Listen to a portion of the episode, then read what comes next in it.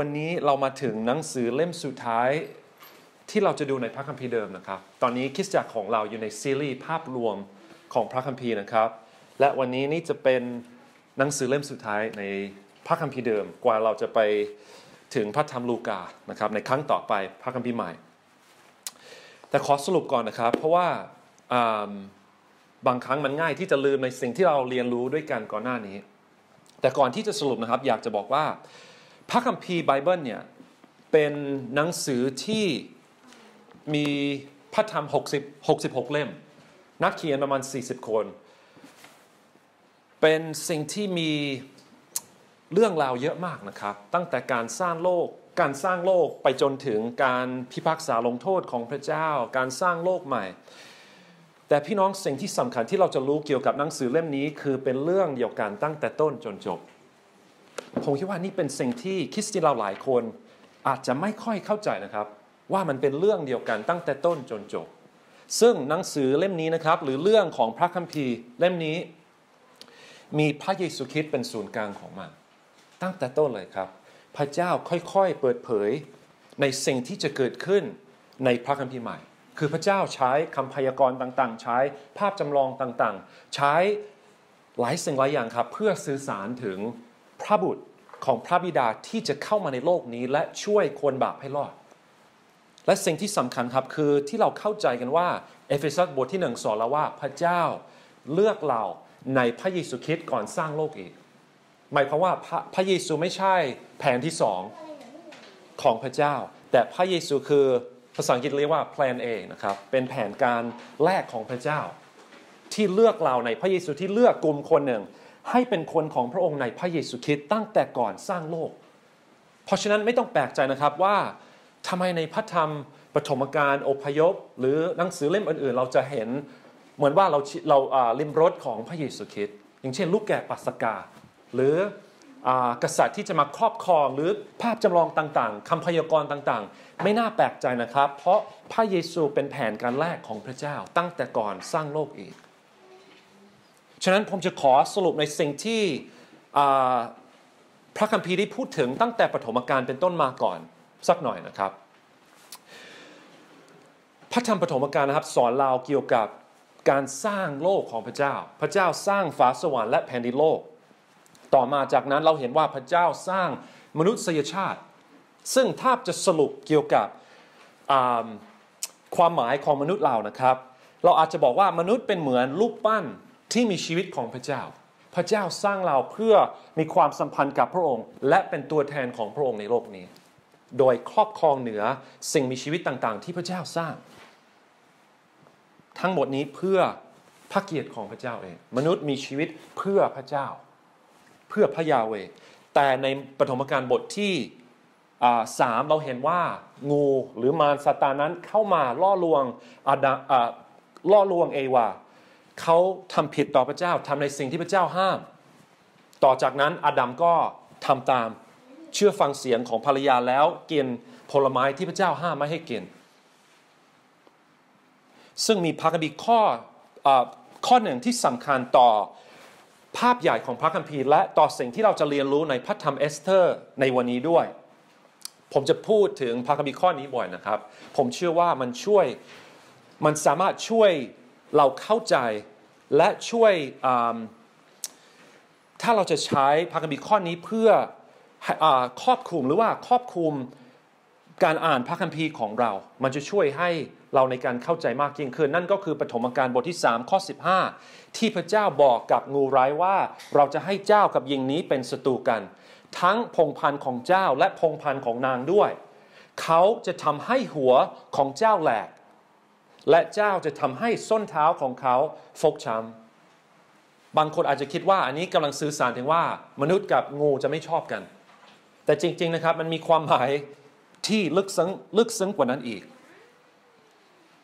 พระคัมภีร์ใหม่เปิดเผยให้เราเข้าใจว่างูร้ายในที่นี้คือมารซาตานและผู้ที่จะมาทำให้หัวของมารซาตานแหลกเป็นใครก็คือพระเยซูคริสต์พระเยซูคือพงศ์พันธุ์หรือว่าเชื้อสายของเอวาที่มาทำให้หัวของมารซาตานแหลกในอนาคตและทุกคนที่เชื่อวางใจในพระเยซู หรือก่อนที่พระเยซูจะมาผู้เชื่อในพระยาเวนั้นได้ถือว่าเป็นเชื้อสายของผู้หญิงด้วยอยู่ฝ่ายผู้หญิงซึ่งเป็นตัวแทนฝ่ายความสว่างแต่ในทางกลับกันครับใครที่ไม่เชื่อในพระยาเวใครที่ไม่เชื่อในพระเยซูคริสต์ถือว่าเป็นลูกหลานของมารซาตาน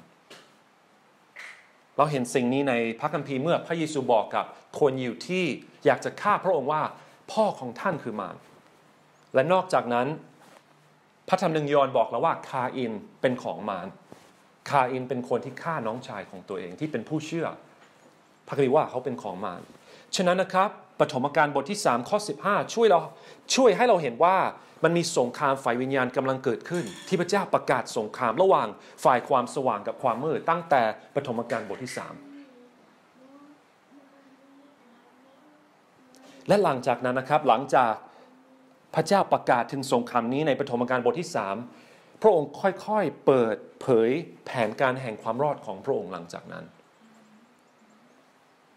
คือพระเยซูเป็นผู้ที่จะทำให้หัวของมารซาตานแหลกและอย่างที่เราเห็นพระเจ้าสัญญากับอับราฮัม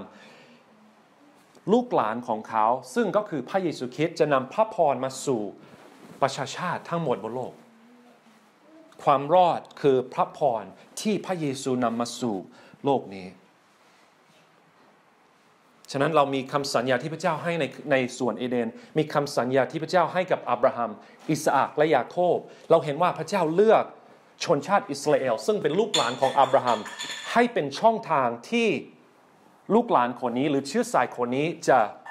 มานำพระพรมาสู่คนทั่วโลกก็คือว่าพระเยซูคริสต์จะมาจากอับราฮัมจะมาจากชนชาติอิสราเอลแต่ก่อนที่เรามาถึงพระเยซูคริสต์นะครับเราเห็นในพระคัมภีร์เดิมว่าชาวอิสราเอลหรือว่าลูกหลานของอับราฮัมนั้นตกเป็นทาสในอียิปต์400ปี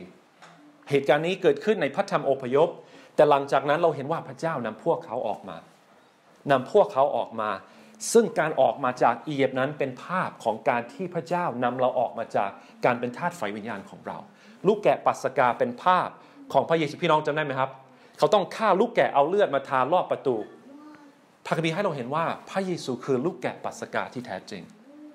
เลือดของพระองค์ทำให้พระพิโรธของพระเจ้าหันเหไปจากพวกเราต่อมาในพระคัมภีร์เดิมนะครับเราเห็นว่าชาวอิสราเอลได้เข้าไปยึดดินแดนคานาอันซึ่งเป็นภาพของคานาอันใหม่ที่อยู่บนสวรรค์ของพวกเราแต่เมื่อชาวอิสราเอลไม่เชื่อฟังอาณาจักรอิสราเอลที่เคยเป็นอาณาจักรเดียวแตกแยกเป็นสองและต่อมาหลังจากนั้นเมื่อชาวอิสราเอลนมัสการบูชารูปเคารพโดยไม่ยอมกลับใจพระเจ้าทำให้เขาตกเป็นเฉลยเขาถูกกวาดต้อนไปเป็นเฉลยอยู่ต่างประเทศถ้าพี่น้องจำได้นะครับอาณาจักรอิสราเอลถูกไล่ออกไปเป็นเฉลยอยู่ที่อัสซีเรียส่วนอาณาจักรยูดาห์ถูกไล่ไปเป็นเฉลยอยู่ที่บาบิโลนซึ่งโดยพระคุณของพระเจ้าหลังจากอาณาจักรเปอร์เซียมาพิชิตบาบิโลนกษัตริย์ของเปอร์เซียส่งเฉลยกลับไปบ้านตามคำสัญญาของพระเจ้ากษัตริย์ของเปอร์เซียชื่อไซรัสเขาส่งเฉลยก็คือคนยิวที่ตกเป็นเฉลยนะครับตกเป็นทาสเขาส่งพวกเขากลับไปถึงบ้านที่เยรูซาเล็มและยูดาห์แล้วพี่น้องจำได้ไหมครับในพระธรรมเอสรากับเนหะมีเราเห็นว่าเฉลยที่กลับไปบ้านเขาสร้างพระวิหารหรือสถานนมัสการขึ้นมาใหม่เขาก็ฟื้นฟูระบบนมัสการในอิสราเอลและสร้างเมืองเยรูซาเล็มขึ้นมาใหม่ด้วยก็คือว่าชาวอิสราเอลกลับมามีตัวตนที่เขาหายไปที่เขาตกเป็นทาสเป็นเฉลยกลับมามีตัวตนสถานนมัสการถูกสร้างขึ้นมาแล้วกำแพงเมืองถูกสร้างขึ้นมาแล้วและเขาก็มาถึงจุดที่ว่าลูกหลานของอับราฮัมลูกหลานของผู้หญิงที่จะมาทำให้หัวของเจ้าแหลกของมารซาตานแหลกสามารถเข้ามาได้แล้วเพราะเรารู้จากพระคัมภีร์เดิมว่าผู้ชายที่จะครอบครองที่จะเป็นผู้ครอบครองผู้ยิ่งใหญ่ของอิสราเอลจะออกมาจากเมืองเบธเลเฮมถ้าพระเยซูจะเกิดมาในเบธเลเฮมคนของพระเจ้าก็ต้องกลับมาอยู่บ้านกลับมาอยู่ที่เบธเลเฮมอยู่ที่ยูดาห์ฉะนั้นเราใกล้ถึงเวลาสำหรับ พระคัมภีร์ใหม่สมัยพระคัมภีร์ใหม่ครับหลังจากจะมีช่วงเวลาประมาณ400ปีแห่งความเงียบตอนท้ายเล่มพระคัมภีร์เดิมแต่หลังจากนั้นผู้ช่วยให้รอดจะมาครับซึ่งนั่นเป็นสิ่งที่เราจะดูในครั้งต่อไปแต่สำหรับวันนี้นะครับณตอนนี้ในพระธรรมเอสเธอร์อยู่ในช่วงของเอสราครับพี่น้องจำได้ไหมครับเอสราที่กลับไปในพระธรรมเอสรามีกลุ่มเฉลยกลับไปสร้างพระวิหารขึ้นมาใหม่หลังจากนั้นนะครับผมคิดว่าหลังจากนั้นเป็นช่วงเวลาที่พระธรรมเอสเธอร์เกิดขึ้นซึ่งหนังสือเล่มนี้นะครับจะไม่ได้เกิดขึ้นอยู่ที่เยรูซาเล็มจะไม่ได้เกิดขึ้นที่อิสราเอลแต่เกิดขึ้นอยู่ที่เปอร์เซียฉะนั้นถือว่าคนที่เราจะศึกษาหรือเรื่องที่เราจะศึกษามันเกิดขึ้นขณะที่คนยิวหรือคนของพระเจ้ายังเป็นเฉลยที่เปอร์เซียอยู่นะครับฉะนั้นอยากให้พี่น้องเราก่อนที่เราจะเปิดพระคัมภีร์มาดูนะครับผมจะขอแนะนำตัวละครหลัก4คนคนแรกที่เราจะต้องทำความรู้จักชื่อกษัตริย์อาหาซูเอรัสกษัตริย์อาหาซูเอรัสนะครับเขาเป็นกษัตริย์ของเปอร์เซียณตอนนี้ในช่วงเวลาของพระธรรมเอสเธอร์คนที่สองชื่อเอสเธอร์นะครับเขาเป็นเด็กกำพร้าชาวยิวนะครับไม่มีพ่อแม่เสียชีวิตแล้วเป็นเด็กกำพร้าคนหนึ่งที่เป็นคนยิวซึ่งจะมีบทบาทสำคัญในเรื่องเหล่านี้คนที่สามชื่อโมเดคายนะครับเป็นลูกพี่ลูกน้องกับเอสเธอร์และเป็นผู้ดูแลเขาเมื่อพ่อแม่เสียชีวิตเพราะฉะนั้นโมเดคายเป็นผู้ปกครองมาดูแลรับผิดชอบแทนพ่อแม่ที่เสียของเอสเธอร์นะครับและคนที่สี่ที่อยากให้พี่น้องเรามารู้จักชื่อฮามานนี่คือตัวร้ายของเรื่องนี้เป็นศัตรูของคนของพระเจ้าโอเคครับอยากชวนพี่น้องเราเปิดดูในพระธรรมเอสเธอร์บทที่1นะครับในเอสเธอร์บทที่1นะครับเราเห็นว่ากษัตริย์อาหาซูเอรัสเขาจัดงานเลี้ยงใหญ่สำหรับเจ้านายและข้าราชการทั้งหมดของเขาในเมืองซูสาเป็นหนึ่งในเมืองหลวงของเปอร์เซียสมัยนั้นเขาจัดงานเลี้ยงใหญ่ครับพระคัมภีร์บอกเราว่าสำหรับเป็นเวลา180วันที่เขา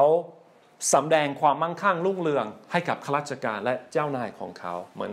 จะบอกว่ามาอวดมาโชว์ความยิ่งใหญ่ของตัวเองนะครับให้เขาดูความยิ่งใหญ่ของกษัตริย์และมีงานเลี้ยงซึ่งหลังจากนั้นนะครับในเอสเธอร์บทที่1เราเห็นว่าหลังจาก180วันนี้กษัตริย์ก็จัดงานเลี้ยงอีกครั้งหนึ่งเป็นเวลา7วันแต่ในครั้งนี้จัดไว้สำหรับทุกคนที่อยู่ในเมืองซูสานั้นในเมืองหลวงนั้นจริงๆทำให้กษัตริย์ดูเป็นคนที่มีใจเอื้อเฟื้อช่วยเหลือเลี้ยงฉลองให้กับประชาชนในเมืองนั้นและอยากให้พี่น้องดูใน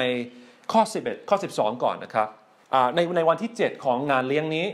พระคัมภีร์บอกว่ากษัตริย์ให้ไปทูลเชิญพระราชินีวัชทีนี่คือภรรยาหรือราชินีนะครับวัชทีทรงมงกุฎเสด็จเข้าเฝ้ากษัตริย์เพื่อจะให้ประชาชนและเจ้านายได้ชมพระสิริโฉมก็คือว่าอยากโชว์ความสวยงามของภรรยาให้กับแขกเพราะพระนางทรงงามยิ่งนักนี่ครับแต่พระนางวัชทีทรงปฏิเสธไม่มาตามพระบัญชาของกษัตริย์ที่รับสั่งไปกับขันทีโอเคสรุปนะครับจริงๆในช่วงเวลานี้กษัตริย์กำลังกินเหล้าด้วยฉะนั้นมันไม่ปกติเท่าไหร่ณตอนนี้เขาบอกว่าอยากให้ภรรยามาอยากให้โชว์ความสวยงามแต่เขาปฏิเสธเขาไม่ยอมมาฉะนั้นพระคัมภีร์บอกเราว่าท้ายข้อ12นะครับเมื่อเป็นเช่นนี้กษัตริย์ก็ทรงเดือดดาลและพระพิโรธของพระองค์ก็ระอุอยู่ภายในฉะนั้นหลังจากนั้นนะครับเมื่อกษัตริย์ขอคำปรึกษาจากนักปราชญ์ว่าควรจะทำยังไงภรรยาไม่ฟังราชินีไม่ฟังพวกเขาแนะนำเขาว่าถ้าผู้หญิงคนอื่นเหล่าภรรยาคนอื่นจะทราบเรื่องนี้คือถ้าภรรยาคนอื่นในอาณาจักรเปอร์เซียได้ยินถึงเรื่องนี้เขาก็จะไม่เชื่อฟังสามีเหมือนกันมันจะส่งผลต่อผู้หญิงคนอื่นถ้าเห็นว่าราชินีไม่เชื่อฟังสามีพวกเขาก็จะทำตามเพราะฉะนั้นสังเกตนะครับในข้อ19พี่น้องฉะนั้นถ้าเป็นที่พอพระทัยกษัตริย์ขอให้มีภ ราชโองการจากพระองค์และให้บันทึกไว้ในกฎหมายของคนเปอร์เซียและคนมีเดียอย่างที่จะเพิกถอนไม่ได้ว่าพระนางวัชทีจะเข้าเฝ้ากษัตริย์อหาสุเอรัสอีกไม่ได้และขอให้กษัตริย์ประทานตำแหน่งราชินีแก่ผู้อื่นที่ดีกว่าพระนางหนึ่งก็คือไม่ให้ภรรยาเข้าเฝ้ากษัตริย์สองหาคนอื่นที่จะมาแทนที่วัชทีหรือราชินีของเปอร์เซียกษัตริย์ก็ยอมเขาก็ทำตามคำแนะนำของนักปราชญ์เหล่านี้เพราะฉะนั้นต่อไปนะครับเราจะเห็นพวกเขาหาผู้หญิงที่ดีกว่าเพื่อมารับตำแหน่งนี้ต่อจากราชินีคนเดิมโอเคต่อมานะครับในบทที่สองกษัตริย์ทรงพวกผู้รับใช้ของเขาคนรับใช้ของเขาออกไปหาสาวบริสุทธิ์สาวบริสุทธิ์หลายคนที่สวยงามซึ่งหนึ่งในนั้นจะได้เป็นราชินีต่อไปนะครับนี่แหละคือมาถึงจุดที่ว่าเราจะได้พบกับผู้หญิงชื่อเอสเธอร์นะครับอยากให้พี่น้องดูในข้อ8ข้อ9เอสเธอร์บทที่2ข้อ8ข้อ9เมื่อรับสั่งของกษัตริย์และกฎหมายของพระองค์ประกาศออกไปหญิงสาวมากมายก็ถูกรวบรวมเข้ามายังสุสาเมืองป้อมในอารักขาของเฮกายเอสเธอร์ก็ถูกนำเข้ามาไว้ในราชสำนักอยู่ในอารักขาของเฮกายผู้ดูแลสตรีหญิงนั้นเป็นที่พอใจอยากให้พี่น้องสังเกตคำว่าที่พอใจผมรู้สึกว่านี่จะเป็นธีมในพระธรรมเอสเธอร์นะครับคำว่าที่พอใจหรือว่าที่โปรดปรานจำไว้นะครับ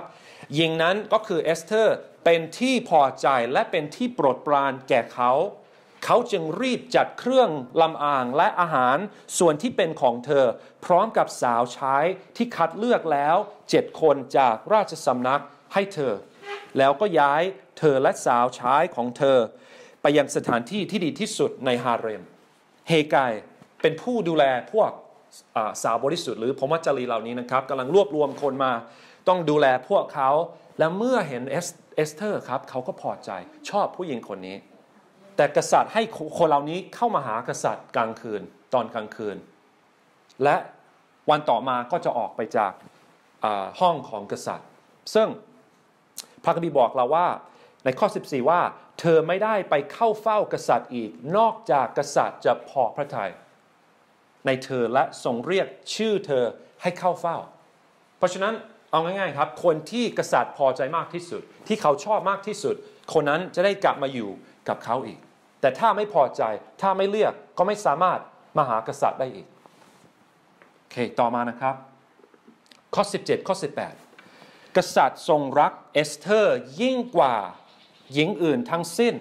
และเธอได้รับความโปรดปรานนี่คำนี้อีกครั้งหนึ่งครับได้รับความโปรดปรานและพระกรุณาจากพระองค์มากกว่าหญิงพรหมจารีทั้งหมดพระองค์จึงทรงสวมมงกุฎบนศีรษะของเธอและทรงตั้งเธอให้เป็นพระราชินีแทนวัชทีโอเคนี่ครับราชินีคนต่อไปก็คือเอสเธอร์เขาโปรดปรานเขาถูกใจเขาชอบผู้หญิงคนนี้รักผู้หญิงคนนี้มากกว่าคนอื่นๆตอนแรกนะครับนักปราชญ์บอกว่าต้องหาคนที่ดีกว่าคนเดิมราชินีคนเดิมและเอสเธอร์คือคนที่ดีกว่าสำหรับกษัตริย์เป็นคนที่ดีที่สุดสำหรับกษัตริย์นอกจากนั้นนะครับในเอสเธอร์บทที่2พระคัมภีร์ให้ข้อมูลสำคัญกับเราในท้ายบทว่ามีขันทีที่วางแผนหรือที่คุยกันปรึกษากันว่าจะฆ่ากษัตริย์แต่ลูกพี่ลูกน้องของเอสเธอร์นะครับเอสเธอร์ชื่อโมเดคายเขาได้ยินว่าผู้ชาย2คนนี้ขันที2คนนี้อยากจะฆ่ากษัตริย์เขาก็เลยไปแจ้งเอสเธอร์บอกกษัตริย์และเมื่อสอบสวนแล้วก็จะพบว่าเป็นความจริงผู้ชาย2คนนี้ถูกประหารและข้อมูลนี้นะครับที่โมเดคายช่วย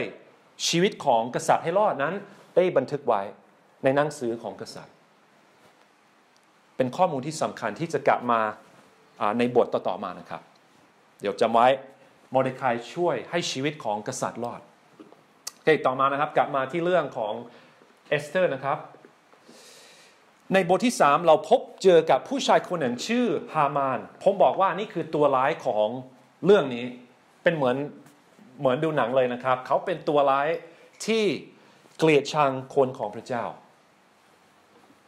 เป็นข้าราชการคนหนึ่งนะครับฮามานเป็นข้าราชการคนหนึ่งที่มีตำแหน่งสูงสุดสูงกว่าเจ้านายคนอื่นของกษัตริย์ทั้งหมดมีตำแหน่งสูงมากและก็มีอีโก้สูงด้วยนะครับผู้ชายคนนี้เมื่อเราอ่านพระธรรมเอสเธอร์เราเห็นว่าผู้ชายคนนี้ลงตัวมากมีความเย่อหยิ่งอยากเป็นที่หนึ่งอยากเป็นใหญ่เมื่อเขาผ่านหน้า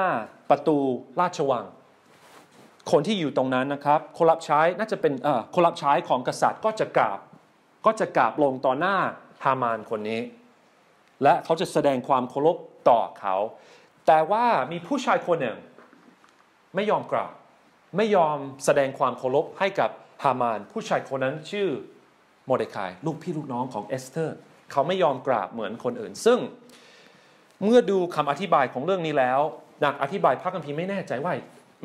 ว่าทำไมโมเดคายไม่กราบบางคนมองว่าอาจจะเป็นเขาอาจจะถือว่าเป็นการนมัสการเขาก็เลยไม่ทำแต่บางคนมองว่าอาจจะเป็นเพราะชาวยิวกับตระกูลของฮามานมีปัญหากันฮามานนะครับเป็นคนอามาเลกถ้าพี่น้องจำอามาเลกในจากพระคัมภีร์เดิมนะครับสมัยน่าจะอพยพกันดารวิถีประมาณนี้นะครับเป็นศัตรูกับชาวอิสราเอลฉะนั้นผมไม่แน่ใจนะครับว่าทำไมโมเดคายไม่ยอมแสดงความเคารพให้กับเขาแต่ประเด็นคือว่าเขาไม่ยอมมีเขาคนเดียวที่ไม่กราบและฮามานผู้มีอีโก้ผู้ที่อยากเป็นใหญ่ไม่ชอบเขาโกรธมากที่โมเดคายไม่ยอมสำแดงหรือแสดงความเคารพให้กับเขาฉะนั้นอยากให้พี่น้องสังเกตในข้อที่5กับ6ว่าเมื่อฮามานเห็นว่าโมเดคายไม่กราบลงหรือแสดงความเคารพฮามานก็เดือดดาลเขาโกรธครับไม่ชอบคนนี้อยากเป็นใหญ่คนหนึ่งไม่ยอมกราบเขาก็เลยโกรธครับแต่เห็นว่าเป็นการเสียเกียรติที่จะจับกุมโมเดคายคนเดียวเพราะพวกเขาแจ้งให้ทราบเรื่องชนชาติของโมเดคายฮามานจึงหาทางทำลายคนยิวทั้งหมดผู้ชายคนนี้ทำให้ผมไม่พอใจแต่ฆ่าเขาไม่พอจะฆ่าชนชาติทั้งหมดพระคัมภีร์บอกว่าคือชนชาติของโมเดคายทั่วราชอาณาจักรของอาหาสุเอรัสฉะนั้นไม่ใช่แค่โมเดคายคนเดียวที่จะตายครับฮามานอยากจะใช้ตำแหน่งสูงของเขาเพื่อกำจัดคนยิวทั้งหมดในอาณาจักรเปอร์เซียเขาเกลียดชังคนของพระเจ้าเขาอยากทำลายทั้งหมดที่อยู่ในอาณาจักรของเปอร์เซียฉะนั้นฮามานก็เข้าเฝ้ากษัตริย์นะครับและบอกกับกษัตริย์ว่ามันเขาเล่ห์เหลี่ยมครับเขาบอกว่ามีชนชาติหนึ่งที่อยู่ในอาณาจักรที่ไม่รักษากฎหมายของกษัตริย์เขากำลังใส่ร้ายชาวยิวและฮามานบอกกับกษัตริย์ว่าปล่อยเขาแบบนี้เขาพูดประมาณว่าปล่อยเขาแบบนี้จะไม่เป็นประโยชน์ต่อกษัตริย์ฉะนั้นฮามานเลยขอกษัตริย์ออกคำสั่งให้ทำลายล้างพวกเขาและฮามานบอกว่าจะให้เงินจะบริจาคเงินเยอะให้กับคลังของกษัตริย์ซึ่งกษัตริย์เหมือนไม่ค่อยรู้เรื่องเท่าไหร่เขาก็อนุญาตตกลงแบบให้จัดการมอบไว้ให้ฮามานจัดการดูเหมือนว่าฮามานกำลังช่วยคนเหล่านี้ไม่ได้เป็นประโยชน์เขาไม่เชื่อฟังกฎหมายของพระองค์แต่จริงๆเขามีอคติไม่ชอบชาวยิวไม่ชอบคนของพระเจ้าอยากจัดการพวกเขาเฉยๆจริงๆครับเรื่องนี้ทำให้ผมคิดถึงดาเนียลพี่น้องจำได้ไหมครับเมื่อศัตรูของดาเนียลอยากจะฆ่าเขาไปขอกษัตริย์ออกคำสั่งว่าถ้าใครอธิษฐานกับผู้อื่นหรือสิ่งอื่นนอกจากพระองค์30วันคนนั้นจะต้องถูกโยนลงในถ้ำสิงโตกษัตริย์ก็อนุญาตก็ฟังดูเป็นเรื่องเป็นสิ่งที่ดีเขาก็อนุญาตเหมือนกับกษัตริย์ในที่นี้เขาอนุญาตโดยที่ดูเหมือนว่าถ้าเราดูจากบริบทแล้วเราไม่เห็นข้อมูลที่ฮามานได้บอกว่าเป็นคนยิวข้อมูลอีกข้อหนึ่งที่สำคัญในการเข้าใจเรื่องนี้คือว่าณตอนนี้ที่ฮามานอยากจะกำจัดชาวยิวทั้งหมดก็จะรวมไปถึงคนที่กลับไปอยู่เยรูซาเล็มด้วยชาวยิวที่กลับไปอยู่ที่บ้านของเขากลับไปสร้างพระวิหารขึ้นมาใหม่ก็จะรวมไปถึงพวกเขาเหมือนกัน เพราะอะไรครับเพราะแม้แต่คนที่กลับไปอยู่อิสราเอลอยู่ในอาณาจักรของเปอร์เซียณตอนนี้ฉะนั้นนี่เป็นเรื่องใหญ่ครับเราต้องเข้าใจว่าในพระคัมภีร์เดิมเราเห็นพระเจ้าสัญญาว่าจะมีผู้หนึ่งเสด็จมาครอบครองลูกชายของคนคนหนึ่งที่ออกมาจากครอบครัวของดาวิดจะครอบครองตลอดนิรันดร์แต่ณตอนนี้นะครับมีคนวางแผนที่จะฆ่าชาวยิวทั้งหมดในอาณาจักรเปอร์เซียซึ่งจะเป็นการเสี่ยงต่อคำสัญญาของพระเจ้าพระเยซูจะต้องมาจากชนชาตินี้นะครับแต่ณตอนนี้มีศัตรูเข้ามาอยากจะกำจัดทั้งหมดที่อยู่ในอาณาจักรของเปอร์เซียต่อมานะครับเมื่อมอร์เดคายรับรู้ถึงเรื่องนี้เขาก็ฉีกเสื้อผ้าร้องไห้และคนยิวที่ได้ยินข่าวนี้เรื่องการคำสั่งนี้สังฆ่า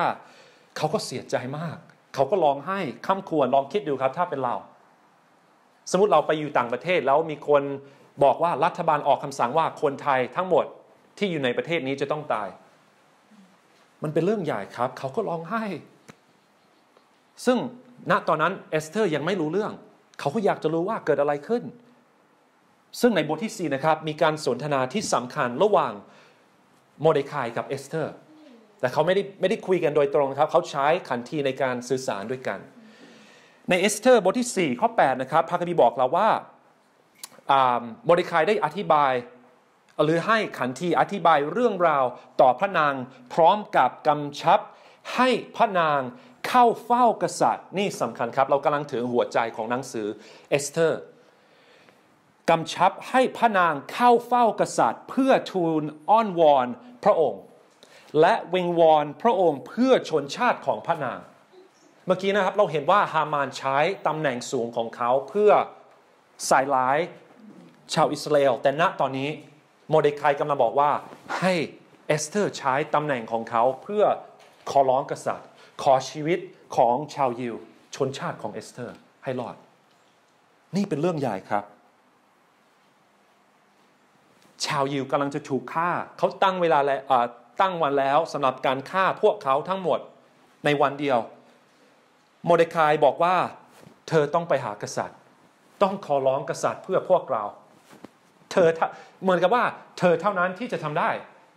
ตำแหน่งของเอสเธอร์จะเป็นประโยชน์ต่อชนชาติอิสราเอลโมเดคายกำลังบอกคุณต้องเข้าเธอต้องเข้าเฝ้ากษัตริย์เพื่อเราข้อ11นะครับเอสเธอร์บอกว่าข้าราชการทั้งสิ้นของกษัตริย์และประชาชนในมณฑลของหรือฉบับภาษาอังกฤษใช้คำว่าจังหวัดมณฑลของกษัตริย์ทราบอยู่ว่าถ้าชายหรือหญิงคนใดเข้าเฝ้ากษัตริย์ภายในพระลานชั้นในโดยไม่ได้ทรงเรียก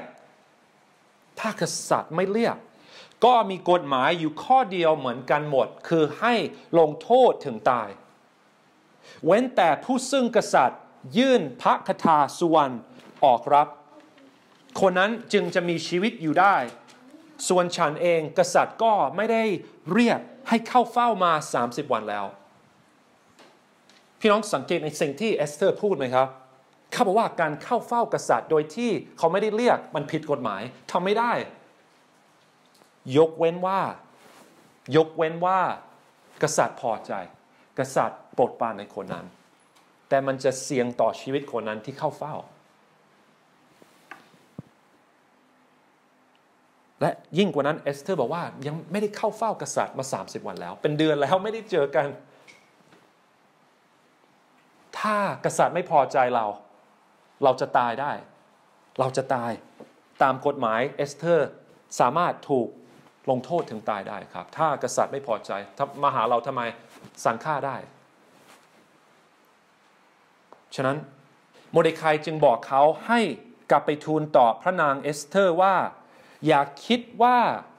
เธออยู่ในพระราชวังแล้วจะรอดพ้นได้ดีกว่าพวกยิวอื่นๆเขากำลังบอกเขาว่าเธอก็เป็นหนึ่งในพวกเราเธอก็เป็นคนยิวเหมือนเราเธอจะต้องตายเหมือนกันเพราะถ้าเธอเงียบอยู่ในเวลานี้ความช่วยเหลือและการช่วยกู้จะมาถึงพวกยิวจากที่อื่นแต่เธอและครัวเรือนบิดาของเธอจะพินาศที่จริงเธอมารับตำแหน่งราชินีก็เพื่อยามวิกฤตเช่นนี้ก็เป็นไปได้นะ ใครจะรู้สามอย่างที่อยากให้พี่น้องสังเกตในคำพูดของโมเดคายอย่างแรกเขากำลังบอกเขาว่าบอกเอสเธอร์ว่าอย่าคิดว่าการที่เธออยู่ในราชวังเธอเป็นราชินีถ้าเธอไม่พูดอะไรเธอจะต้องถูกฆ่าเหมือนเราเธอจะต้องตายเธอจะต้องอยู่ในแผนการร้ายของฮามานเหมือนกันเธอเป็นคนยิวเหมือนเราเธอจะตายนะถ้าไม่พูดอะไรไม่มีข้อยกเว้นสำหรับเธออย่างที่สองนี่มันน่าสนใจครับคำพูดของโมเดคายน่าสนใจเขาพูดถึงว่าความช่วยเหลือถ้าเอสเธอร์ไม่ทำอะไรความช่วยเหลือและการช่วยกู้จะมาถึงพวกยิวจากที่อื่นดูเหมือนว่าโมเดคายมั่นใจในคำสัญญาของพระเจ้ามั่นใจว่าคำสัญญาของพระเจ้าจะต้องสำเร็จสำหรับคนของพระองค์โมเดคายคงจะรู้เรื่องคำสัญญาที่ให้กับกษัตริย์ดาวิดว่าจะมีคนมาจากครอบครัวของดาวิดครอบครองตลอดนิรันดร์รู้ถึงคำสัญญาที่พระเจ้าให้กับอับราฮัมฉะนั้นมันเหมือนกับว่าขณะที่กำลังท้าทายเอสเธอร์เขาก็บอกว่าแต่ถ้าเธอไม่ช่วยก็จะมีความช่วยเหลือที่จะมาทางอื่นอยู่ดีเหมือนว่าเขามั่นใจเขาให้ความมั่นใจของเขาอยู่ที่การจัดเตรียมของพระเจ้าการปกป้องของพระเจ้าความช่วยเหลือของพระเจ้าแม้ไม่ได้เอ่ยชื่อพระเจ้าครับเป็นสิ่งที่น่าสนใจที่คนสังเกตว่าพระธรรมเอสเธอร์ไม่ได้เอ่ยชื่อพระเจ้าเลยแม้แต่ครั้งเดียวแต่ในขณะเดียวกันเราสามารถเห็นการควบคุมของพระเจ้าเหนือสถานการณ์ได้ชัดเจนแม้ไม่ได้เอ่ยชื่อพระองค์และอย่างที่สามครับอย่างที่สามที่ผมสังเกตในคำพูดของโมเดคายคือว่าเขาพูดมาว่าเธออาจจะได้เป็นราชินีเพื่อสิ่งนี้เองนี่อาจจะเป็นสิ่งที่เกิดขึ้นการที่เธอได้เป็นราชินีอาจจะมีไว้เพื่อช่วยเหลือชนชาติของเราเป็นเวลาที่เหมาะสมคนของเราเจอวิกฤตครั้งใหญ่แบบนี้แต่เธอเป็นราชินีเธอช่วยได้เขาว่าใครจะรู้เธออาจจะมาอยู่ในตำแหน่งนี้เพื่อสิ่งนี้เองเพื่อช่วยเหลือคนของเธอให้รอดและผมชอบครับการตอบสนองของเอสเธอร์ลองคิดดูครับพี่น้องถ้าเราอยู่ในสถานการณ์ถ้าเราเข้าเฝ้ากษัตริย์เราถูกฆ่าได้ถูกสั่งให้ฆ่าให้มีโทษถึงตายได้แล้วลูกพี่ลูกน้องของเรากำลังท้าทายขอให้ใช้ตำแหน่งเพื่อประโยชน์ของชนชาติของเธออยู่เนี่ยกำลังจะทำยังไงดีจะเข้าเฝ้ากษัตริย์ดีไหมหรือจะหลีกเลี่ยงอยู่ในราชวังคนอื่นถูกฆ่าเธอเขาอาจจะสามารถหลีกเลี่ยงการลงโทษก็ได้เขาจะทำยังไงดีครับในข้อ16ผมชอบการตอบสนองของเอสเธอร์ครับเป็นการตอบสนองแห่งความเชื่อไปเถิดให้รวบรวมพวกยิวทั้งสิ้นที่หาพบในซูสาก็คือเมืองหลวงและถืออดอาหารเพื่อฉันอย่ารับประทานและอย่าดื่มเป็นเวลา3 วันทั้งกลางวันและกลางคืนฉันและสาวใช้ของฉันจะอดอาหารอย่างท่านด้วยนี่ครับแล้วฉันจะเข้าเฝ้ากษัตริย์แม้ว่าเป็นการฝืนกฎถ้าฉันพินาศฉันก็พินาศก็คือว่าเขาตัดสินใจว่าจะช่วยเขาจะยอมเสี่ยงชีวิตตัวเองเพื่อชนชาติของเขาพี่น้องคิดว่านี่เล็งถึงพระเยซูคริสต์ไหมครับคนหนึ่งที่อยู่ในตำแหน่งสูงยอมที่จะสละชีวิตยอมที่จะเสี่ยงชีวิตเพื่อคนอื่นนี่คือสิ่งที่เอสเธอร์กำลังทำอยู่เราจะยอมเป็นตัวแทนคนอยู่เราจะยอมเข้าเฝ้ากษัตริย์เพื่อเขาถึงแม้ว่ามันจะอันตรายต่อชีวิตของเราจะเกิดอะไรขึ้นต่อไปบทที่5นะครับเมื่อเรามาถึงบทที่5เอสเธอร์แต่งตัวใส่เสื้อผ้าของราชินีแล้วก็เข้าไปหากษัตริย์อย่างที่เขาบอกอย่างที่เขาตกลงกับโมเดคายข้อที่2ครับเอสเธอร์บทที่5ข้อ2เมื่อกษัตริย์ทอดพระเนตรเห็นพระราชินีเอสเธอร์ยืนอยู่ในพระลานพระนางเป็นอะไรครับที่โปรดปรานกษัตริย์พอใจกษัตริย์ยอมรับ เป็นที่โปรดปรานของพระองค์กษัตริย์จึงยื่นพระคทาสุวรรณซึ่งอยู่ในพระหัตถ์ของพระองค์แก่พระนางเอสเธอร์พระนางเอสเธอร์ก็เสด็จเข้ามาแตะยอดพระคทานี่ครับเอสเธอร์ยังมีชีวิตอยู่ใช่เป็นความจริงนะครับว่ามันผิดกฎหมายแต่จำได้ไหมครับข้อยกเว้นคือว่ายกเว้นว่ากษัตริย์จะพอใจยกเว้นว่ากษัตริย์จะโปรดปรานคนนั้นและมันเป็นอย่างนั้นครับเอสเธอร์เป็นที่โปรดปรานในสายตาของกษัตริย์ถ้าเขาไม่เป็นที่โปรดปรานจะเกิดอะไรขึ้นครับเอสเธอร์ก็จะตายเขาจะมีโทษถึงตายเข้าเฝ้ากษัตริย์แล้วกษัตริย์ถามว่าอยากได้อะไรเธอต้องการอะไรเพราะอะไรถึงมาเข้าเฝ้าเอสเธอร์ชวนกษัตริย์และฮามานไปงานเลี้ยงฉลองอยากไปกินข้าวด้วยกันเขาก็ชวนฉะนั้นฮามานกษัตริย์และเอสเธอร์ก็ไปกินข้าวด้วยกันตามที่เอสเธอร์ได้จัดให้กษัตริย์ก็ถามอีกว่าเธอต้องการอะไรเขาบอกว่าอยากให้มาที่งานเลี้ยงอีกครั้งหนึ่งวันพรุ่งนี้ยังไม่ได้บอกครับยังไม่ได้บอกเกี่ยวกับเรื่องที่คนยิวจะถูกฆ่าแต่แค่บอกว่าขอไปกินข้าวด้วยกันอีกครั้งหนึ่งวันพรุ่งนี้มาที่งานเลี้ยงของเราวันพรุ่งนี้ซึ่งวันนั้นนะครับฮามานก็ออกไปด้วยพระคัมภีร์บอกว่าออกไปด้วยความชื่นบานและยินดีเหมือนกับว่าเขาเป็นคนโปรดของราชินีเขาชวนกษัตริย์และเหล่าคนเดียวเขาก็ดูเป็นคนเท่ราชินีชอบเขาแต่สิ่งหนึ่งนะครับที่ฮามานไม่ชอบคือมอร์เดคายยังไม่กราบไหว้ยังไม่กราบลงต่อหน้าเขาฉะนั้นพระคัมภีร์บอกเราว่าฮามานทำตะแลงแกงแล้วตั้งใจว่าจะแขวนคอมอร์เดคายก่อนที่จะไปงานเลี้ยงวันพรุ่งนี้เขาทำตามคำแนะนำของภรรยาเขาไม่ชอบคนมอร์เดคายคนยิวคนนี้ไม่ชอบนั่นคือแบบเขามีความสุขแต่การที่มอร์เดคายไม่กราบทำให้เขามีความทุกข์มีความเสียแบบไม่ชอบคงจะรู้สึกมันไส้แต่เมื่อภรรยาแนะนำให้ทำตะแลงแกงเขาก็ทำแล้วก็จะแขวนคอมอร์เดคายบทต่อมานะครับคืนวันนั้นนะครับคือวันต่อมาจะมีงานเลี้ยงอีกครั้งหนึ่งแต่คืนวันนั้นกษัตริย์นอนไม่หลับนะครับเพราะฉะนั้นพระคัมภีร์พูดถึงว่ากษัตริย์ให้พวกเขาคนรับใช้ของเขาเอาหนังสือบันทึกเหตุการณ์ที่น่าจดจำมาอ่านให้ฟังนอนไม่หลับก็อ่านหนังสือให้ฟังซึ่งในหนังสือเล่มนั้นนะครับมีเหตุการณ์เกี่ยวกับมอร์เดคายที่ช่วยกษัตริย์ให้รอดจำได้ไหมครับในบทที่2ที่ผมบอกว่ามอร์เดคายได้ยินเกี่ยวกับแผนการที่ขันทีจะฆ่ากษัตริย์ได้ยินเกี่ยวกับเหตุการณ์นี้คืนวันนั้นเขาก็อ่านให้ฟังมอร์เดคายช่วยให้กษัตริย์รอดโดยที่ทำนู่นนี่นั่นและกษัตริย์ถามว่ามอร์เดคายได้รับเกียรติยังไงบ้างสำหรับสิ่งที่เขาทำไปมีเราทำอะไรเพื่อเขาบ้างในเมื่อเขาทำอย่างนี้เพื่อกษัตริย์คนที่อ่านให้ฟังบอกว่ายังไม่ได้ทำอะไรเพื่อมอร์เดคายฉะนั้น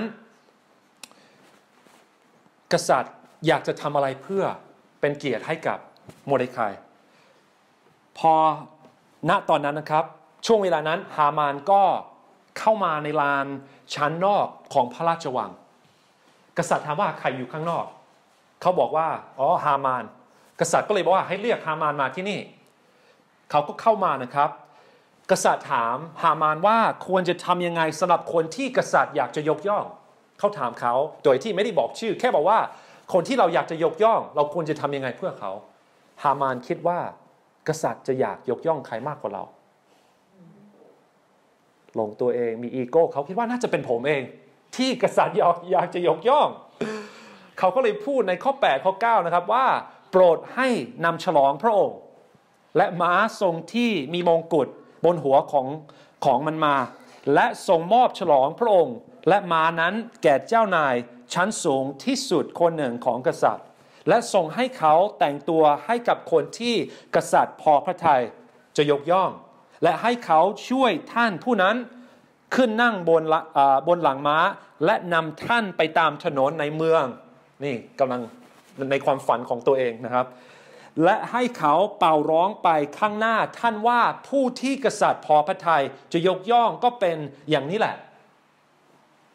ฮามานที่มีความเย่อหยิ่งคิดว่าเขาจะเป็นคนนั้นที่กษัตริย์จะยกย่องแต่กษัตริย์บอกว่ารีบเข้าไปทำอย่างนั้นสำหรับโมเดคายคนยิวศัตรูของฮามานเป็นคนที่กษัตริย์ยกย่องนี่ครับเราเริ่มเห็นจุดจบนี่เอาพูดอย่างนี้ดีกว่าเราเริ่มเห็นจุดเริ่มต้นของจุดจบสำหรับฮามานศัตรูของเขาคนยิวคนนี้ที่เขาไม่ชอบจะได้รับการยกย่องและเขาจะต้องเป็นคนที่ให้เกียรติกับโมเดคายต่อมาหลังจากนั้นนะครับภรรยาของฮามานซึ่งเป็นคนแนะนำให้ทำร้ายฆ่าโมเดคายก็บอกว่าถ้าท่านเริ่มลงต่อหน้าโมเดคายและเพราะเขาเป็นชาติยิวท่านจะไม่ชนะเขาท่านจะไม่ชนะเขานี่คือภรรยาของฮามานครับบอกว่าท่านจะไม่ชนะเขาเขาเป็นคนยิวแต่จะล้มลงต่อหน้าเขาแน่มันเหมือนกับว่าแม้แต่ศัตรูของคนของพระเจ้าหรือว่ามีอะไรที่พิเศษเกี่ยวกับคนของพระเจ้าเหล่านี้เขาเป็นคนยิวคุณจะเอาชนะเขาไม่ได้อ้าวไม่ว่าผู้หญิงคนนั้นแนะนำให้ต่อต้านโมเดคายแต่ณตอนนี้คุณจะเอาชนะเขาไม่ได้นี่ครับเขาเริ่มต้นที่จะแพ้ต่อคนของพระเจ้าโอเคต่อมานะครับอีกไม่กี่บทนะครับในบทที่7นะครับวันต่อมาหลังจากกษัตริย์ให้ฮามานให้เกียรติกับโมเดคายกษัตริย์ฮามานและเอสเธอร์ก็ไปงานเลี้ยงด้วยกันและกษัตริย์ก็ถามอีกครั้งหนึ่งครับว่าเธอต้องการอะไรอย่างที่เข้าเฝ้าตอนแรกบอกว่าให้มางานเลี้ยงหลังจากนั้นถามอีกให้มางานเลี้ยงอีกครั้งหนึ่งแล้วตอนนี้กษัตริย์อยากจะรู้ว่าเธอต้องการอะไรข้อ7ในบทที่7ข้อ3ข้อ4ให้คำตอบนะครับเอสเธอร์ก็พูดตรงไปตรงมาเกี่ยวกับสถานการณ์ที่เกิดขึ้นว่าข้าแต่กษัตริย์ถ้ามองฉันเป็นที่โปรดปรานนี่อีกครั้งหนึ่งครับโปรดปรานถ้าเป็นที่โปรดปรานของฝ่าพระบาทและถ้าเป็นที่พอพระทัยกษัตริย์ขอประทานชีวิตของมอมฉันตามคำร้องขอของมอมฉันและขอไว้ชีวิตชนชาติของมอมฉันตามคำทูลขอของมอมฉันเพราะพวกเราถูกขายทั้งมอมฉันและชนชาติของมอมฉันให้ถูกทำลายให้ถูกสังหารและให้ถูกล้างผลาญเขาพูดตรงไปตรงมานะครับว่าขอให้ชีวิตกับเราขอให้เรารอดชีวิตออกมาได้เพราะมีคนขายเราให้ตายให้ถูกทำลายซึ่งกษัตริย์อยากจะรู้ว่าคนนั้นเป็นใครเขาอยู่ที่ไหนยังไม่ได้บอกชื่อครับแต่แค่บอกว่ามีคนที่จะทำร้ายพวกเราทำลายล้างพวกเรากษัตริย์บอกว่าคนนั้นเป็นใครอยู่ที่ไหนนี่ครับลองจินตนาการดูครับอยู่ที่งานเลี้ยงมีกษัตริย์มีเอสเธอร์แล้วก็ฮามานเอสเธอร์บอกว่าฮามานคนชั่วนี่แหละเป็นศัตรูของเราฮามานคนชั่วนี่แหละเป็นศัตรูของเราต่อหน้ากษัตริย์เลยครับเขาตกใจกลัวมากแล้วในที่สุดครับมีคันธีบอกกับกษัตริย์ว่าฮามานเพิ่งสั่งให้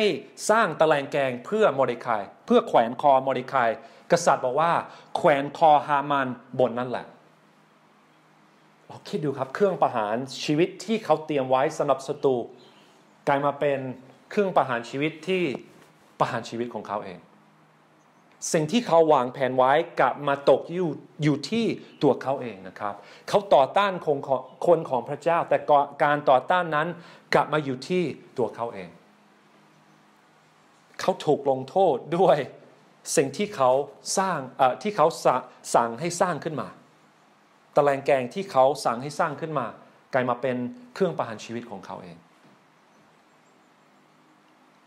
เหมือนอย่างศัตรูของดาเนียลครับวางแผน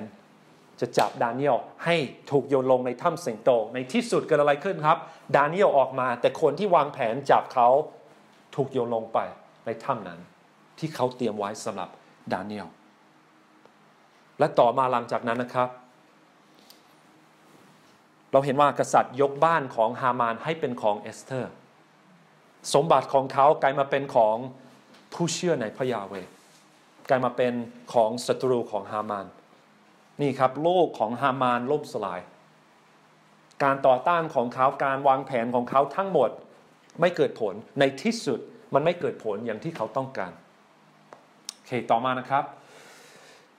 ในบทต่อมาในบทที่8ครับเอสเธอร์ก็เข้าไปคุยกับกษัตริย์อีกทีเพราะณตอนนี้นะครับต้นตอของปัญหาได้รับการจัดการแล้วก็คือฮามานแต่ว่าเขาออกคำสั่งว่าให้ไปฆ่าคนอยู่ทั้งหมดเขาตั้งเวลาและออกคำสั่งส่งจดหมายให้ไปในแต่ละจังหวัดที่คนยิวอยู่กันในอาณาจักรเปอร์เซียแต่ณตอนนี้นะครับก็ต้องเปลี่ยนแปลงสถานการณ์อยู่เพราะว่าถ้าไม่ส่งจดหมายออกไปถ้าไม่เปลี่ยนกฎหมายคนยิวก็จะถูกฆ่าเหมือนเดิมฉะนั้นดูอยากให้พี่น้องเราสังเกตในข้อที่5นะครับเอสเธอร์ก็พูดอีกนะครับว่าถ้าเป็นที่พอพระทัยกษัตริย์และถ้ามองฉันเป็นที่โปรดปรานต่อพระพักของพระองค์ท่านถ้าสิ่งนั้นถูกต้องเหมาะสมต่อพระพักกษัตริย์และมองฉันเป็นที่โปรดปรานในสายพระเนตรของพระองค์ท่านขอทรงให้มีพระอักษรสั่งให้กลับความในจดหมายซึ่งฮามานบุตรฮาเมดาทาคนอากักได้คิดและเขียนขึ้นเพื่อทำลายพวกอยู่ที่อยู่ในมณฑลทั้งสิ้นของกษัตริย์ก็คือว่าก็ต้องเปลี่ยนแปลงก็ต้องให้เขาต้องกลับคำสั่งนี้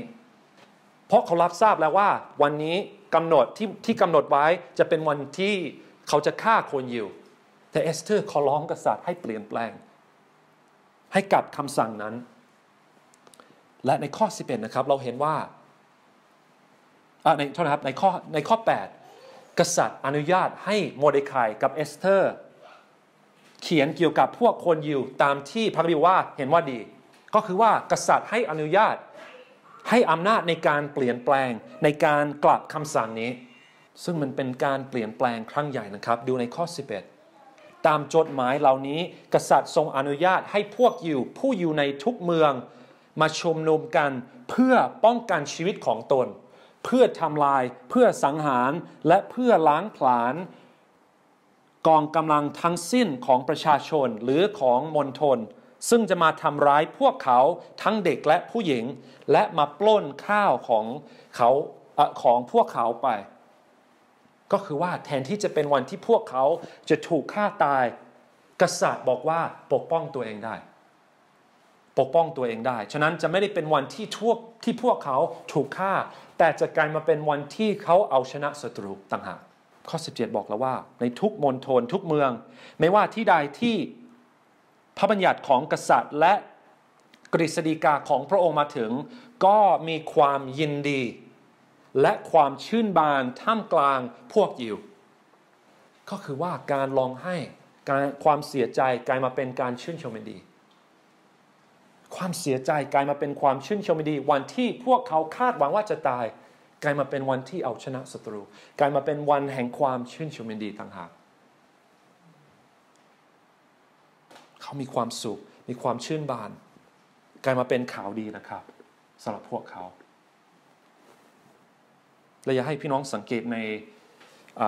ข้อ1ข้อ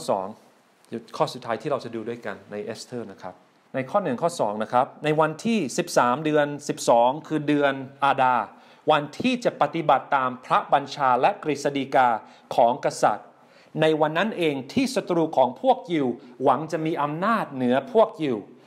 แต่กลับกลายเป็นวันที่พวกยิวได้มีอำนาจเหนือพวกที่เกลียดชังพวกเขาพวกยิวได้ชุมนุมกันตามเมืองต่างๆในทุกมณฑลของกษัตริย์อาหาสุเอรัสเพื่อจะฆ่าบรรดาคนที่หาทางทำร้ายพวกเขาไม่มีใครต่อต้านพวกเขาได้เพราะความกลัวพวกยิวครอบงำชนทุกชาติสังเกตนะครับวันที่น่ากลัวที่สุดกลายมาเป็นวันที่มีความสุขมากที่สุดแทนที่จะถูกศัตรูฆ่าเขาก็ได้ฆ่าศัตรูต่างหาก คนของพระเจ้ามีชัยชนะเหนือศัตรูโดยพระคุณของพระเจ้าและในบทสุดท้ายให้เราเห็นภาพความยิ่งใหญ่ของโมเดคายที่เขาได้รับตำแหน่งอันดับสองของอาณาจักรเปอร์เซียนี่คือภาพรวมหรือภาพใหญ่ของพระธรรมเอสเธอร์นะครับอยากจะถามก่อนว่า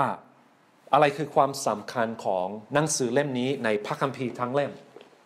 พระธรรมเอสเธอร์นะครับอาจจะเป็นหนังสือที่เราไม่ค่อยคิดถึงหรืออาจจะไม่ค่อยมีคนพูดถึงเท่าไหร่แต่อยากจะรู้ว่าอะไรคือความสำคัญของพระธรรมเอสเธอร์ในพระคัมภีร์ทั้งเล่มนี้หรือเรื่องของพระคัมภีร์ทั้งเล่มนี้เพราะว่าอย่างหนึ่งนะครับที่ช่วยให้เราเห็นความสำคัญของหนังสือเล่มนี้คือว่ามันให้เราเห็นว่าพระเจ้าได้รักษาชนชาติของพระองค์จากการถูกลงโทษผ่านทางราชินีเอสเธอร์พระเจ้าปกป้องพวกเขาและในการปกป้องชนชาติยิวนั้นได้ปกป้องเชื้อสายที่จะมาจากพวกเขาในอนาคตคือพระเยซูคริสต์พระเจ้ากำลังรักษาคำสัญญาของพระองค์อยู่พระเจ้าใช้ผู้หญิงคนนี้ในการรักษาคำสัญญาของพระองค์ในอนาคตในพระคัมภีร์ใหม่พระเยซูคริสต์จะมาจากชนชาตินี้ที่รอดชีวิตออกมาจากความตายนี่สำคัญครับนี่เป็นเรื่องสำคัญต่อเรื่องราวของพระคัมภีร์พระเจ้าไม่ได้ถอนคำสัญญาของพระองค์มนุษย์ไม่สามารถทำลายแผนการของพระเจ้าพระเยซูจะต้องออกมาจากชนชาติยิวให้ได้และมันก็เป็นอย่างนั้นอย่างที่เราเห็นในพระคัมภีร์ใหม่ฉะนั้นอันนี้เป็นบทเรียนอย่างหนึ่งนะครับแต่นอกจากนั้นอยากจะถามอีกว่าหนังสือเล่มนี้สามารถสอนเราเกี่ยวกับข่าวประเสริฐของพระเยซูคริสต์หรือเปล่าผมเชื่อว่าได้แน่นอนครับสิ่งหนึ่งที่อยากให้สังเกตเกี่ยวกับราชินีเอสเธอร์นะครับคือผมว่าเขาเป็นภาพของพระเยซูคริสต์เขาเป็นภาพของพระเยซูคริสต์ตรงที่ว่าผู้หญิงคนนี้เป็นที่โปรดปรานของกษัตริย์ผู้หญิงคนนี้เป็นผู้หญิงที่กษัตริย์พอใจมากที่สุดและในเมื่อกษัตริย์พอใจเอสเธอร์เขาก็มีคุณสมบัติที่จะเป็นทั้งราชินีและเข้าเฝ้ากษัตริย์เพื่อขอร้องชีวิตของชนชาติยิวเขาเป็นคนกลางระหว่างชนชาติยิวและกษัตริย์ของเปอร์เซียเขาเป็นคนที่คู่ควรสามารถเข้าเฝ้ากษัตริย์เป็นคนที่กษัตริย์ยอมรับเป็นคนที่กษัตริย์จะยอมรับฟังเพื่อพวกเขาคนเหล่านี้นะครับคนที่อยู่ข้างล่างไม่สามารถเข้าไปหากษัตริย์โดยตรงได้แต่เอสเธอร์ใช้ตำแหน่งของเขาเพื่อพวกเขาเพื่อประโยชน์ของพวกเขาพระเยซูนะครับบอกว่าเราทำตามชอบพระทัยพระองค์เสมอก็คือชอบพระทัยของพระบิดาพระเยซูทำในสิ่งที่พระบิดาพอพระทัยเสมอพระเยซูนะครับคือผู้เดียวบนโลกนี้ที่มีคุณสมบัติพอที่คู่ควรพอที่จะเข้าเฝ้าพระบิดาเพื่อคนบาปได้ผมทำไม่ได้ครับผมไปเข้าถ้าสมมติผมในสภาพความเป็นคนบาปของผมไม่สามารถเข้าหาพระเจ้าเพื่อพี่น้องได้ผมก็เป็นคนบาปคนหนึ่งผมไม่ได้มีคุณสมบัติที่จะทำอย่างนั้นเพื่อพี่น้องในฐานะลูกหลานของอาดัมคนหนึ่งพี่น้องก็เหมือนกันพระธรรมปัญญาจารย์บอกว่าแน่ทีเดียวไม่มีคนชอบธรรมสักคนเดียวบนแผ่นดินโลกอันนี้เรากำลังพูดถึงโดยธรรมชาติแล้วนะครับมนุษย์ทุกคนไม่มีใครเป็นคนชอบธรรมเลยไม่มีใครสามารถเข้าเฝ้ากษัตริย์ของจักรวาลได้จนกระทั่งพระเยซูคริสต์เสด็จมาพระองค์ผู้เดียวคู่ควรพระองค์ผู้เดียวสามารถเป็นตัวแทนที่เราต้องการระหว่างพระเจ้ากับคนบาปเราเพราะว่านี้เป็นลักษณะอย่างหนึ่งของเอสเธอร์ที่ให้เราเห็นภาพของพระเยซูคริสต์ชัดเจนขึ้นและนอกจากนั้นนะครับเราเห็นว่าเอสเธอร์ยอมเสี่ยงชีวิตตัวเองเพื่อช่วยชนชาติยิวพระเยซูคริสต์ทำไปมากกว่านั้นนะครับคือเราเห็นในพระธรรมเอสเธอร์ว่าเขาไม่ตายครับเหมือนว่าเขาจะต้องตายแต่ในที่สุดเขาไม่ตายแต่ในข่าวประเสริฐสิ่งที่เราเห็นเกิดขึ้นคือว่าพระเยซูยอมสละชีวิตเพื่อคนบาปเรา การที่เราจะรอดพ้นจากการพิพากษาที่เราสมควรจะได้รับจะต้องแลกมาด้วยชีวิตของพระเยซูครับฉะนั้นเราเห็นเอสเธอร์เป็นภาพของพระเยซูแต่พระเยซูยิ่งใหญ่กว่าราชินีเอสเธอร์นะครับพระเยซูยอมสละชีวิตเพื่อคนของพระองค์และเป็นขึ้นมาจากตายในวันที่สามและอีกเรื่องหนึ่งนะครับที่เกี่ยวข้องกับข่าวประเสริฐโดยการงานของเอสเธอร์นะครับโดยการที่เขายอมเสี่ยงชีวิตตัวเอง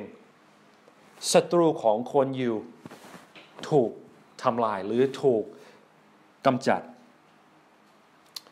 พระเยซูนะครับโดยไม้กางเขนของพระองค์ได้เอาชนะศัตรูของพวกเราได้เอาชนะมารซาตานได้ทำลายแผนการของมารที่จะทำลายพวกเราและลองคิดดูครับพระคัมภีร์บอกเราในพระธรรมฮีบรูว่ามารซาตานเป็นผู้มีอำนาจแห่งความตายแต่พระคัมภีร์บอกเราในพระธรรมวิวรณ์ว่าในที่สุดนะครับมารซาตานจะถูกโยนลงในบึงไฟซึ่งถ้าจะไม่ผิดนะครับพระคัมภีร์เรียกบึงไฟนี้ว่าเป็นความตายครั้งที่สองมารผู้มีอำนาจแห่งความตายจะต้องประสบกับความตายตลอดนิรันดร์พระเยซูคืนสนองความตายให้กับมาร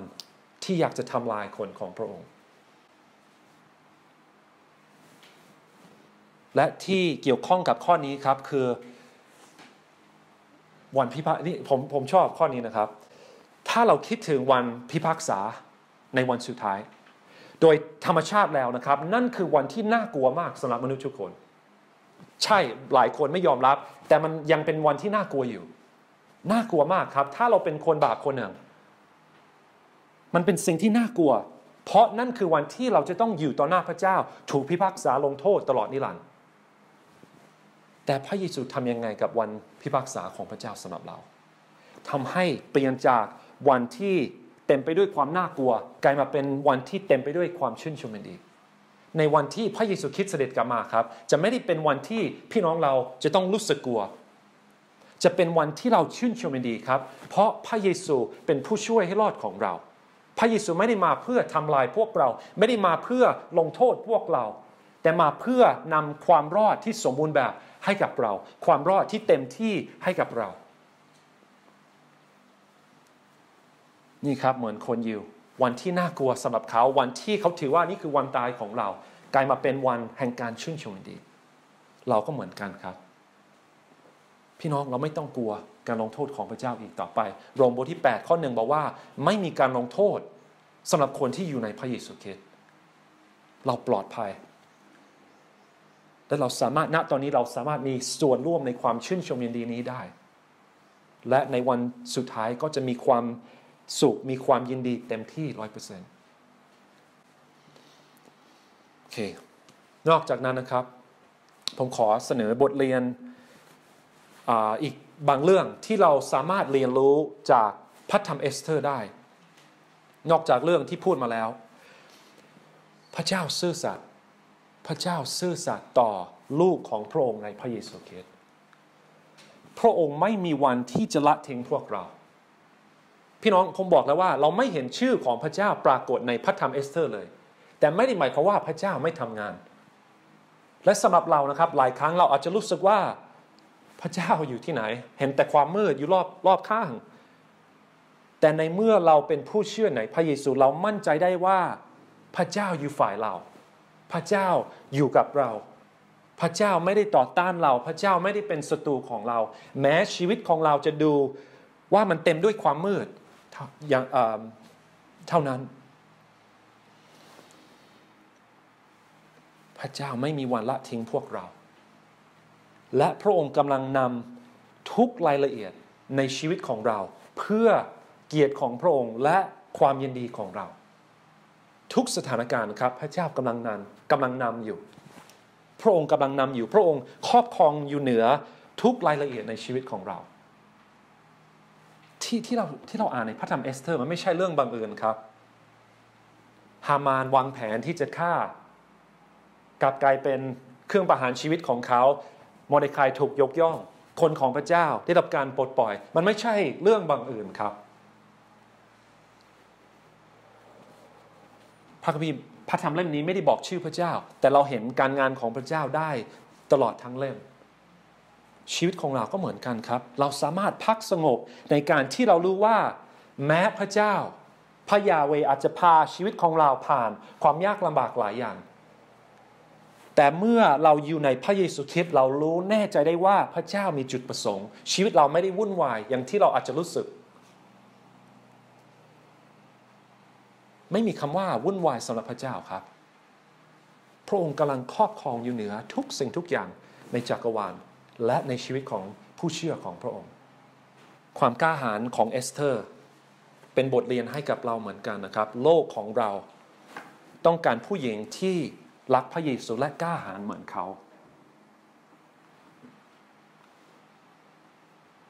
ามีหัวใจที่ยอมเสียสละครับเหมือนอย่างที่พระเยซูบอกว่าไม่มีใครมีความรักยิ่งใหญ่กว่านี้คือการสละชีวิตเพื่อมิตรสหายของตนเอสเธอร์ก็ยอมทำอย่างนั้นยอมพร้อมที่จะเสียสละเพื่อเพื่อนของเขาขอให้เราเรียนแบบอย่างของเอสเธอร์และของพระเยซูคริสต์ที่ยอมสละชีวิตเพื่อพวกเราเอสเธอร์บอกว่าถ้าฉันพินาศฉันก็พินาศนี่คือหัวใจที่เต็มด้วยการเสียสละที่เต็มด้วยความรักเขายอมตายเพื่อคนอื่นได้ครับเราต้องการผู้หญิงแบบเอสเธอร์มากขึ้นแล้วก็ความเย่อหยิ่งของฮามานนะครับความเย่อหยิ่งของฮามานควรเป็นคำเตือนให้กับพวกเราผู้ชายคนนี้นะครับเหมือนไม่รู้เรื่องเลยเขาอยู่ในจินตนาการของตัวเองในความเย่อหยิ่งของเขาแต่พระคัมภีร์สอนเราว่าพระองค์ก็ประทานพระคุณมากยิ่งขึ้นเพราะฉะนั้นพระคัมภีร์จึงกล่าวว่าพระเจ้าทรงต่อสู้คนที่ยิงจองหองพระเจ้าต่อต้านพระเจ้าต่อสู้คนเหมือนฮามานครับและเราเห็นสิ่งนี้ชัดเจนในพระธรรมเอสเธอร์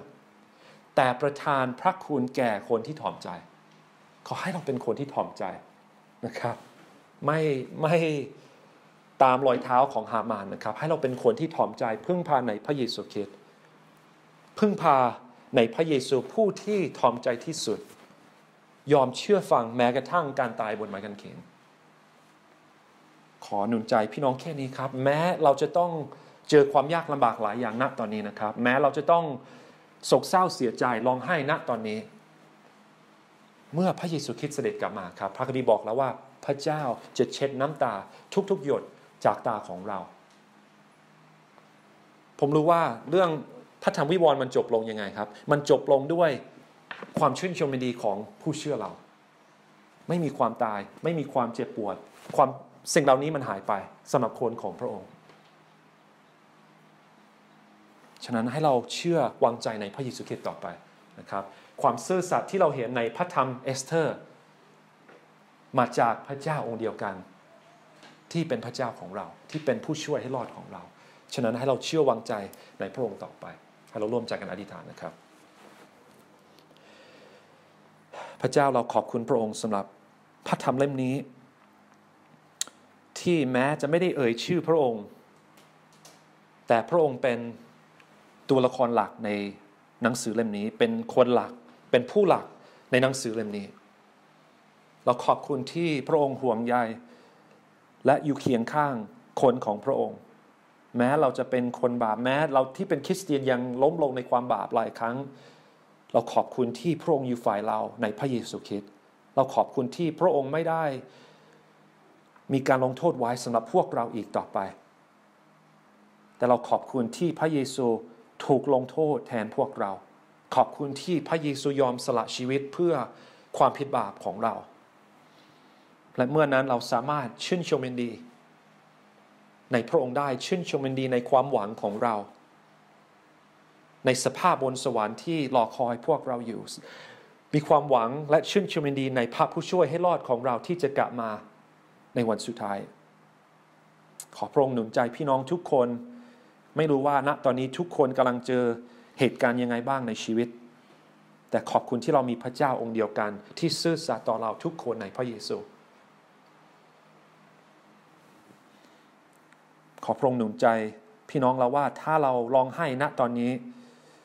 เดี๋ยววันหนึ่งการร้องไห้นั้นจะเปลี่ยนเป็นการชื่นชมยินดีเราขอบคุณพระองค์และสรรเสริญพระองค์สำหรับความหวังนี้ในพระเยซูคริสต์อาเมน